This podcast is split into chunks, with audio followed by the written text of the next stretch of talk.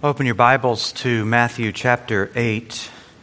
Matthew 8, our passage this morning, comes in the first four verses. The English word compassion comes from the Latin prefix cum and the Latin word passus, which means to suffer. Compassion, then, is the state of being in which we allow ourselves to be moved emotionally by the suffering of another person, to be motivated to want to help alleviate or prevent their suffering. Social scientists often differentiate compassion from sympathy, in that sympathy responds to suffering from a sense of sorrow and concern, but compassion responds with warmth and real care. The biblical view is that compassion really involves all of that. It involves a sense of sorrow, a bearing of burdens, a responding with warmth and care, kindness, patience, perseverance, resolve to do all you can to alleviate their pain. Most people feel that from time to time in their lives. A few might even be known as compassionate people because it is on display, it seems so often through them. But sociologists have coined a phrase known as compassion fade, which they say is the tendency, uh, the natural tendency in human beings to experience a decreasing level of empathy and feeling in other words, of compassion that corresponds to the increasing number of people that they encounter who suffer or are in need. They have actually documented this tendency of people to gradually turn away from compassion, particularly when they're exposed to mass suffering, a decreased ability to appreciate or mentally process the concept of pain or loss or suffering when it's on such a grand or extenuated scale. In other words, as people experienced increased exposure to those who are suffering, they seek to protect themselves by suppressing their own emotions so that they are not totally overwhelmed with the sadness of what they face in the trials and tragedies of life.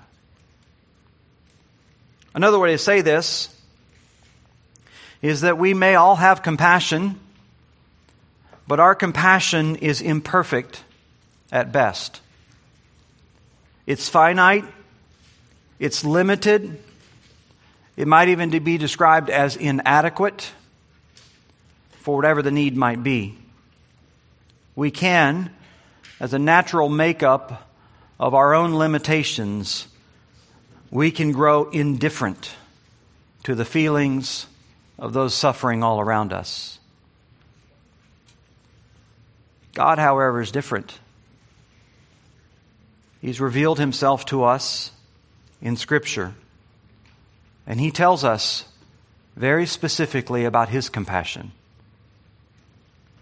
And what it tells us about God's compassion is that it never fades, it's everlasting. Isaiah 54 8 says, God's compassion is everlasting. Verse 10 of that chapter says, The mountains may depart and the hills may be removed, but my steadfast love shall never depart from you and my covenant of peace shall never be removed, says the Lord, who has compassion on you. Isaiah 63, verse 7 I will recount the steadfast love of the Lord, the praises of the Lord according to all the Lord has granted to us, the great goodness to the house of Israel that he has granted to them, according to his compassion according to the abundance of his steadfast love. Psalm 57, verse 10 the steadfast love and compassion of the Lord extends to the heavens, we're told. Lamentations 3:22 The steadfast love of the Lord never ceases. His mercies or his compassions never come to an end. In these ways and many, many others, God has revealed to us a deep and everlasting and perfect compassion, such that he longs to demonstrate his benevolent goodness to those who are going through real suffering. Whether that suffering is by their own doing and their own sin that they've brought agony into their life or whether they are victims of someone else, God's desire is to alleviate their burden. And so it's not surprising that when Isaiah comes to describe the coming of the Messiah in Isaiah 42, this is what he says Behold, my servant in whom I uphold, my chosen in whom my, whole soul, my soul delights. I've put my spirit upon him. He'll bring forth justice to the nations. He will not cry aloud or lift up his voice or make it heard in the street. A bruised reed he will not break. A faintly burning wick he will not quench. There's so much embedded in that precious phrase. The bruised reed he will not break, the faintly burning wick he will not quench. He's looking at the broken person the outcast, the one who's put off by society, their flame barely flickering, not knowing if it'll even be lit the next day, seeming as if the smallest gust of any storm could snuff it out. Those who are considered to be despicable and unclean and defiled or whatever it might be, you might assume as you look at someone like Jesus, that he would operate like everyone else, you might assume that one whose name is holy, who's described as high and exalted, you might assume that he is put off by everything that is unholy and everything that is not exalted. You might assume that that which is messy and cast down and despised and tainted that he himself, like everyone else, would avoid those kinds of situations, would shun those kinds of people. But actually, it's the exact opposite. Christ does not cringe reaching out to touch dirty sinners and those who are numbed by suffering. It's the kind of touch and embrace precisely that he loves to do. And nowhere is that better illustrated than our passage this morning in Matthew chapter 8, verses 1 through 4, a story about a filthy leper who comes to Jesus for healing. And what he finds is more than just physical healing, he finds a compassionate touch, a full restoration of his broken life the kind of connection with another human being that he may have completely given up hope of ever having again. Listen to what Matthew tells us in verse 1. When he came down from the mountain, great crowds followed him, and behold, a leper came to him and knelt before him, saying, Lord, if you will, you can make me clean. And Jesus stretched out his hand and touched him, saying, I will be clean. And immediately his leprosy was cleansed. And Jesus said to him, See that you say nothing to anyone, but go, show yourself to the priest, and offer the gift that Moses commanded for a proof to them.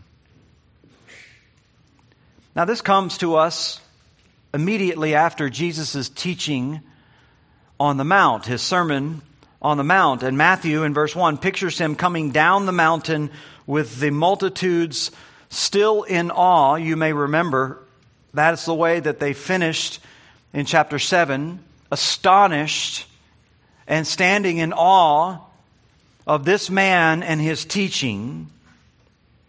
And here they are still following him. And in the midst of all the hustle and bustle, the crowds begin to separate and pull back on either side as slowly, sheepishly, a man in tattered clothing approaches Jesus.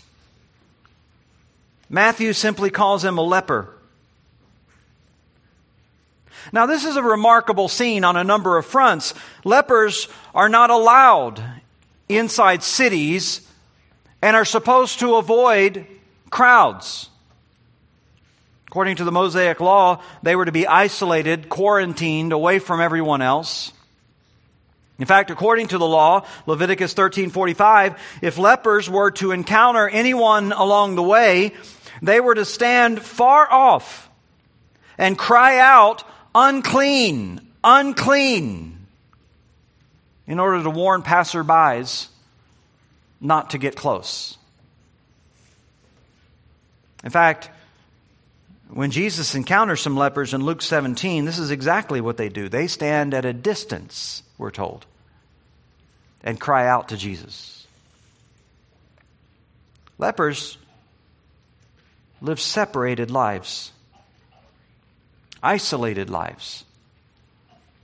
They were not in contact with anyone. They were, they were supposed to cover their faces, as a matter of fact, to prevent, prevent any kind of airborne illness from emanating from their breath.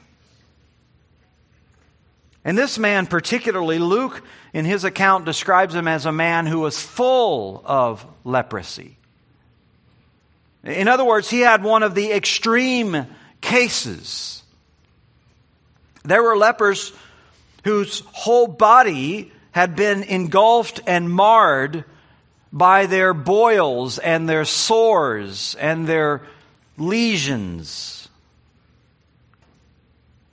Now, in the Old Testament, there were very stringent guidelines for people who had any kind of skin disease. They were to be carefully examined as to the kind of disease, and they were to be isolated to see whether it was just some sort of temporary infection or whether it was the beginnings of leprosy. Leviticus 13, verse 2 when a person has on the skin of his body a swelling or an eruption, or that is a, lesion or a spot, and if it turns into a case of leprous disease on the skin of his body, then he shall be brought to Aaron the priest or the one of his sons and the priest. And the priest shall examine the diseased area on the skin of his body. And if the hair in the diseased area has turned white, the disease appears to be deeper than the skin of the body, this is a case of leprous disease. When the priest has examined him, he shall pronounce him unclean. But if the spot is white in the skin of his body and appears no deeper than the skin, the hair in it not turned white, the priest shall shut up the diseased person for seven days. And the priest shall examine him on the seventh day, and if in his eyes the disease is checked, and the disease is not spread in the skin, then the priest shall shut him up for another seven days. And the priest shall examine him on the seventh day, and if the disease area has faded, the disease has not spread in the skin, then the priest shall pronounce him clean. It's only an eruption. The text goes on to say, however, if that's not the case, if the disease is indeed confirmed, then there are very strict guidelines for what to do. Verse 45 says, The leprous person who has the disease shall wear torn clothes and let their hair hang loose. And they shall cover their upper lip and cry out, Unclean, unclean. He shall remain unclean as long as he has the disease. He is unclean. He shall live alone. His dwelling is to be outside the camp. Leprosy was one of the most gruesome and feared diseases in all of the ancient world. It was particularly feared in Israel because touching a leper, even, not only carried the risk of bacterial contamination, but it also carried the risk of eventual extreme social isolation. Leprosy was debilitating enough physically, but it had an effect that was often difficult to account for socially and spiritually. It began with a rash, an itch, a swelling, then pockets of pus formed on the skin, boils, eventually decay of the skin, the blackening, particularly around the necks and the armpits to begin with, but even after that, extenuating into the fingertips and the toes as the skin began to die. Full blown leprosy, or what is known today as Hansen's disease, is a disease that currently only affects about 250,000 people each year, almost half of them in the nation of India. It's primarily a tropical disease, and so here in the United States, we have less than 200 cases a year. And thankfully, because of modern medicine, there has been developed a multi drug uh, treatment system where once it's identified, it can be dealt with. But leprosy in the Bible was much different. There was no turning around, there was no known cure. If it was the same as modern day Hansen's disease, it wasn't something that just affected the topical skin. It was something that went deeper, as the biblical text indicates, even going under the skin. And it led to not just the pain and the suffering that goes along with the leprosy, but it even led to the tragic self destruction of the individual. In his book, Unclean, Unclean, Lee Huizenga describes some of the horrors of leprosy. He says the disease, which today we call leprosy, generally begins with pain in certain areas of the body. The skin in spots loses its original color. It gets thick and glossy and scaly. As the sickness progresses, the thickened spots become dirty sores and ulcers due to poor blood flow. The skin, especially around the eyes and the ears, begins to bunch up with deep furrows between the swellings, so that your fa- the face of the afflicted individual begins to resemble that of a lion. Fingertips drop off or are absorbed into the body. Toes are affected similarly. Eyebrows and eyelashes drop out. By the time by this time, one can see the person in this pitiable condition plainly as a leper. And by a touch of one finger, one could feel it all over their body. He goes on to say, one could even smell it. The skin decay of the leper emits a very unpleasant odor. Moreover, in view of the fact that disease produced, uh, age, producing agent frequently attacks the lar- uh, larynx, the leper's voice acquires a grating quality. His throat becomes hoarse.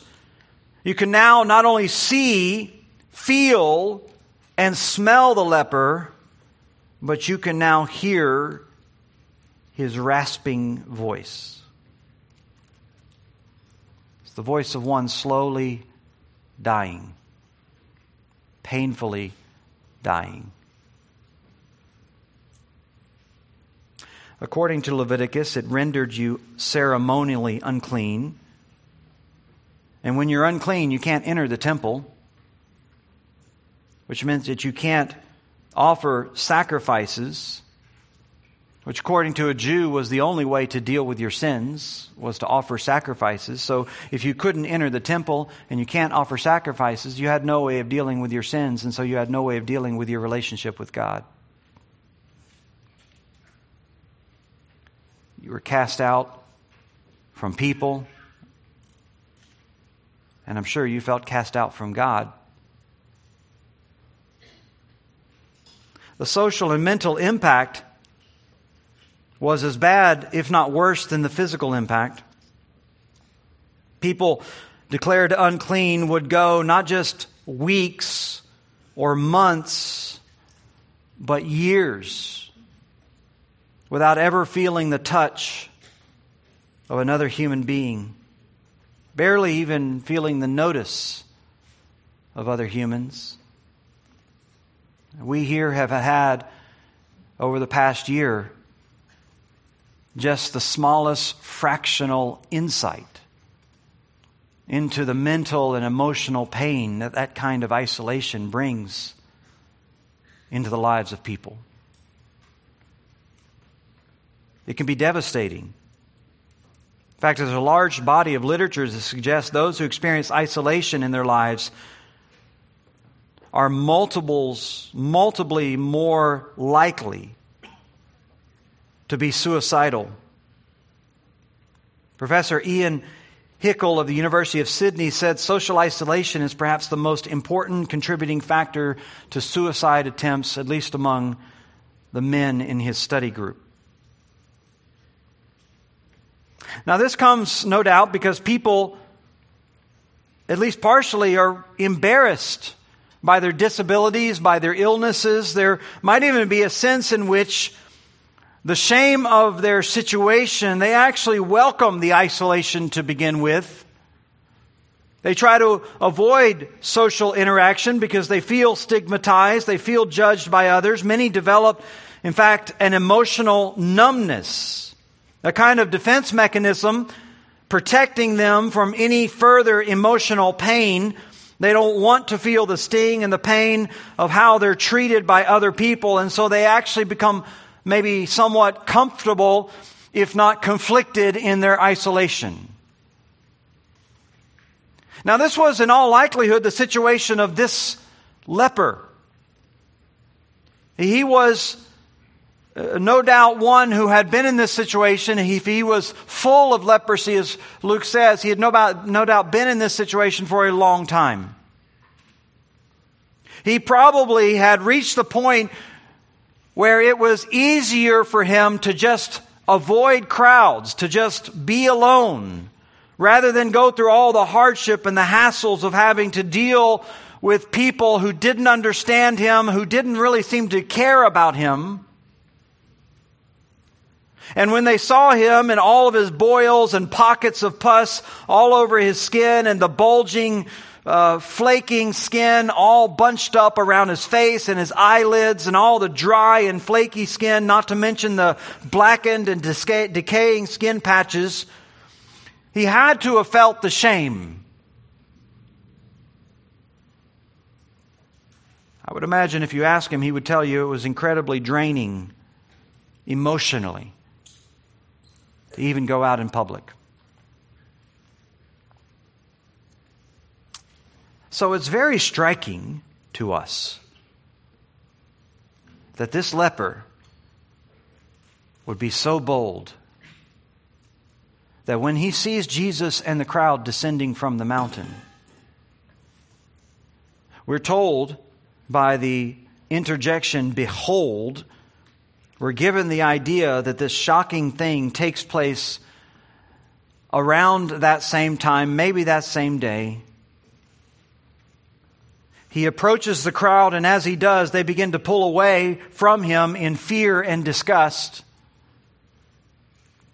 According to the law, he's lived his life in this banishment. According to the law, he's walked around with his clothes all torn as a sign of his disease. According to the law, he's probably shamefully uttering, unclean, unclean, as he approaches. And as the crowds open up, he fixes his eyes on Jesus standing at the center of them, unmoved. He walks ever more closely, and Jesus just stands there. And when he gets to Jesus, all he can do is throw himself at Jesus' feet and kneeling on the rocky soil at the feet of Jesus, he says, Lord, if you're willing, you can make me clean. He has no question about the ability of Christ. You can do this, he says. The question in the heart of the leper is whether Jesus is willing. If you're willing, he says. The question in the heart of the leper is whether Jesus is going to treat him the same way he, everyone else has treated him. The question in his heart is whether Jesus is going to be repulsed by him, disgusted by him, whether Jesus will even take notice of him, or whether he will, like everyone else, scoot to the side and walk around him and keep going on his way.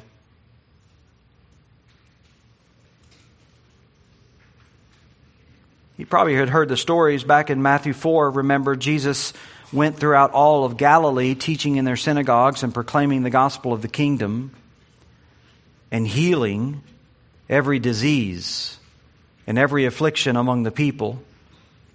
So that his fame spread through all of Syria, and they brought him all the sick, those afflicted with various diseases and pains, those oppressed by demons, those having seizures, paralytics, and he healed all of them. But all of those people had someone, someone to bring them someone to fetch them. They came from within the towns and the cities. He wasn't sure if those healings were also meant for those who had been left out, cast aside, declared to be both physically, ritually, spiritually unclean. He doesn't know if Jesus is willing. He knows he's able but he doesn't know if he will. It's really not even a question, it's a statement, you'll notice. He implies a question Are you willing and are you able? I'm sure he's thinking, I've heard the testimony, I've seen the evidence. I've talked to other people and they told me how you have healed them and touched them. That's great for those people. But would you be willing to do that for someone like me, someone who everyone else has rejected and cast aside, like me? Well, the story gives us the answer really to those two implied questions. The first, by showing us Christ is indeed compassionate toward the hurting He's compassionate. Here, this leper, with all kinds of uncertainty in his heart, we don't know if his voice was quivering in fear as he spoke, if it was filled with tears as he spoke, or whether it was just some sort of cold resignation, almost expecting to be treated the same way as he'd been treated by everyone else, those who had pushed him aside. You can develop a kind of an emotional numbness hardly any feeling at all. So we don't know what this guy was expressing or feeling, but we know what he was hoping for. He was hoping that Jesus would respond, I am willing. But that's not actually what he gets right away. Because before Jesus says anything, Matthew tells us Jesus stretched out his hand and touched him.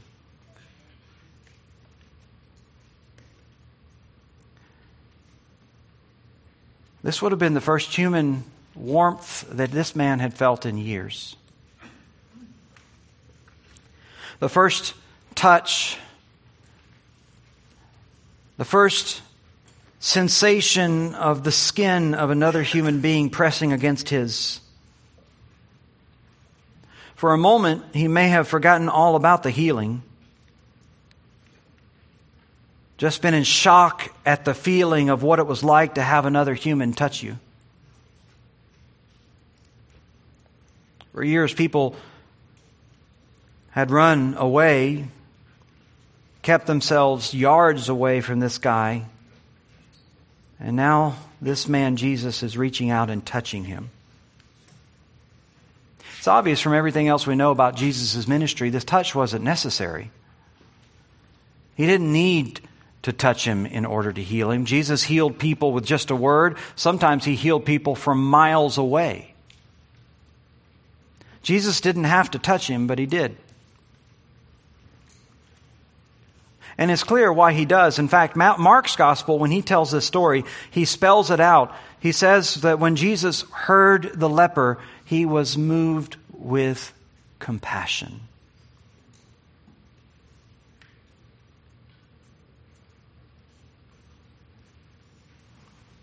It highlights something about Jesus' ministry that is overlooked too often. This was not a man whose only concern was guarding and imparting the truth. It wasn't for him just about teaching principles and doctrine. The glory of God was reflected in the life of Christ through a profound compassion as well as a profound truth. He was sensitive not only to the spiritual needs, but the emotional needs, the physical needs of the weak and forgotten. But this is an amazing scene, not only a beautiful picture of the compassion of Christ, but also a demonstration of another profound truth, because according to the law, to touch a leper was a violation of the law, and it would render not just the leper unclean, but you unclean.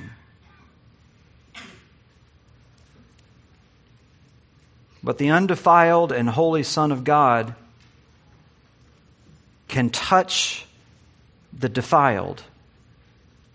And instead of being defiled by our uncleanness, he makes us clean just like him. Some people have read the story and commented that this kind of touch would have put Christ in violation of the law. It would have rendered him ritually unclean, but that really misunderstands the mystery of Christ. Far from becoming unclean, Jesus makes the unclean into the clean. Divine holiness, you see, is not defiled by touching humanness even with all of our uncleanness. But rather, when Jesus touches that which is unclean, rather than defiling Jesus, Jesus has the power and the authority to make you completely clean. Just like on the cross when Jesus suffered the wrath of God for us, he took our impurities, and yet he himself remained pure from sin and pure from defilement. How many people stay away from Christ because they're convinced that their sin is too heinous, too grotesque, too impure? They assume that because everyone else has pushed them away because of their sin, that Christ will push them away.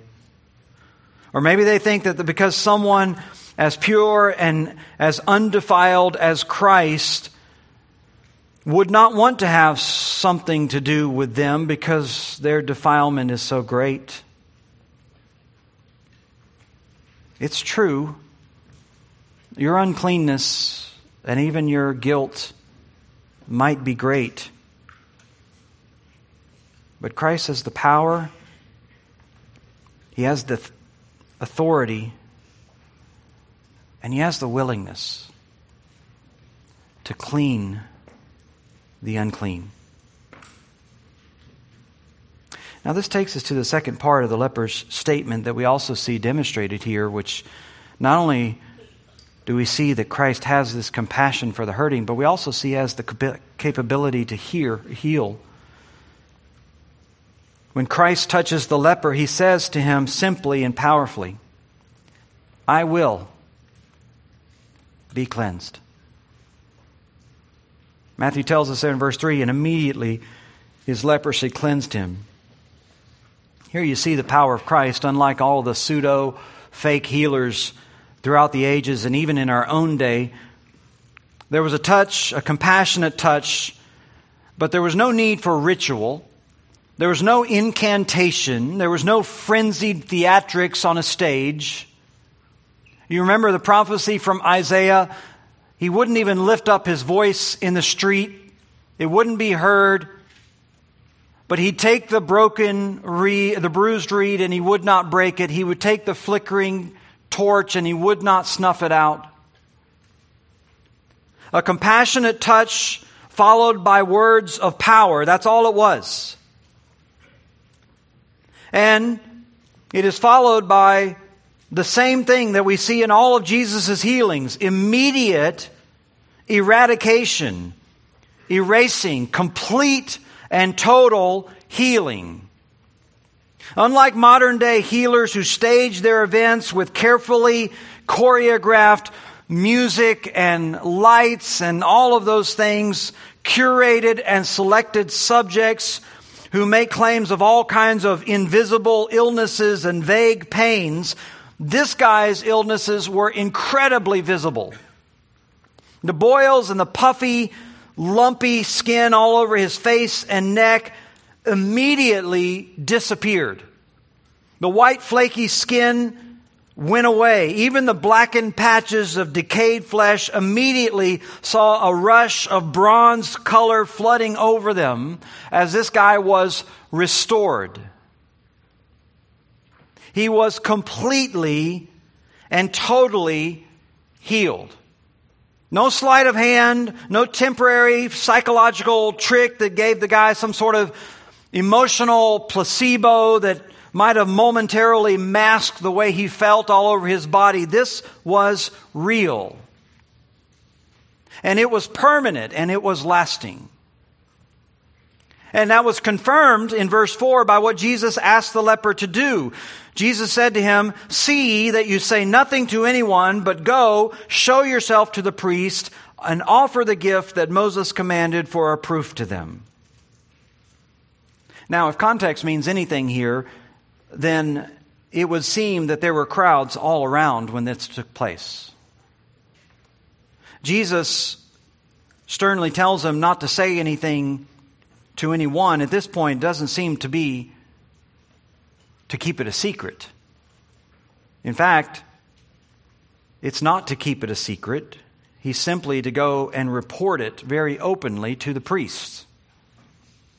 The reason Jesus tells him to say nothing isn't a matter of secrecy, it's a matter of urgency. You can see that, in fact, in verse 4 by the contrast. Say nothing to anyone, but Instead, go show yourself to the priest and offer the gift that Moses commanded. In other words, don't get distracted, sidetracked, talking to everybody about what just happened to you because the process, at least according to the law, isn't complete. There was a necessary second step. If the leper wanted to be admitted back into society, Jesus, referring to the Old Testament Mosaic law, which called for provisions and regulations of, uh, of dealing with someone who claimed to have been healed from leprosy. He was to travel down to Jerusalem to the temple, present himself to a priest who would examine his entire body. He would take along with him two birds. He would kill one of the birds, then dip the other bird in the blood and sec- set the second bird free. It's a beautiful picture. A beautiful picture of the death of the old life, marred and painful as it was. But now, with the touch of Christ, like a bird set free, able to fly and soar. He was to wash his clothes, shave off all of his hair, and bathe himself. The priest confined him for seven days. And then finally, on the seventh day, he brought himself back for a final examination and brought a required offering, grain offering, a sin offering. And once examined by the priest, anointed the various parts of his body, he made the offering that was intended to fully restore him to society, to the temple, to worship, to God.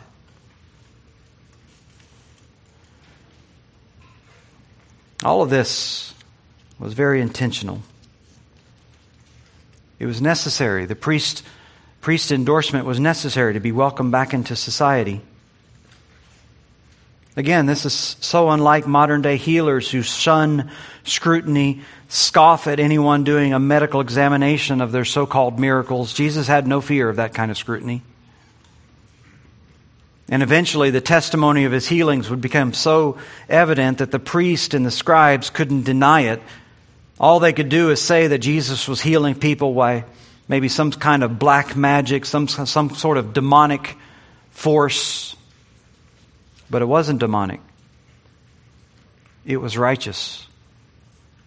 In fact, it was intended in every way to restore him, not just not just in terms of society, but restore him in worship to God.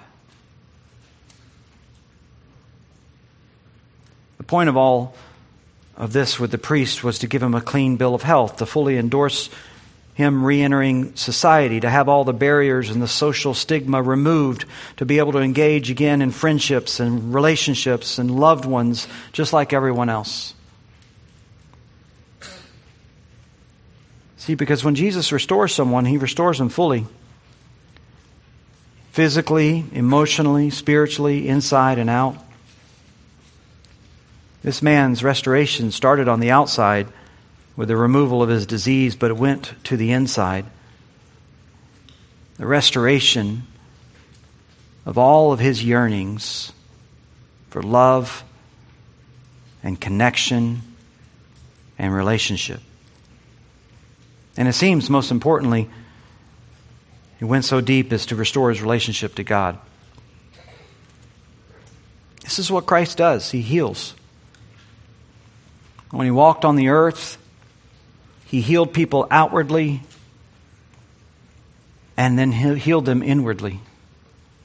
Today, he heals inwardly and he guarantees he'll also heal outwardly at the resurrection. And he does all of this eagerly because he sympathizes with our suffering. He has compassion and mercy that reaches to the heavens. And it doesn't fade. His compassion doesn't fade like human compassion because he's God. our Savior in heaven,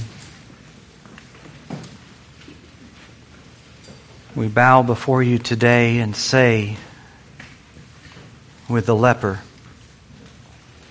You are able. You are so able to heal. You've done it with so many people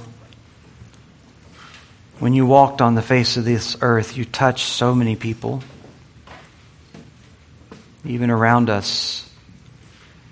We've heard of others who've been healed from so many deep wounds. You're able.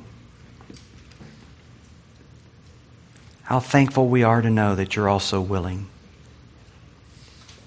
that you're a God full of compassion that your mercies are new every morning. We pray, Father, that you would be the healer of every heart and every soul in this room. We pray that those who've turned away from you,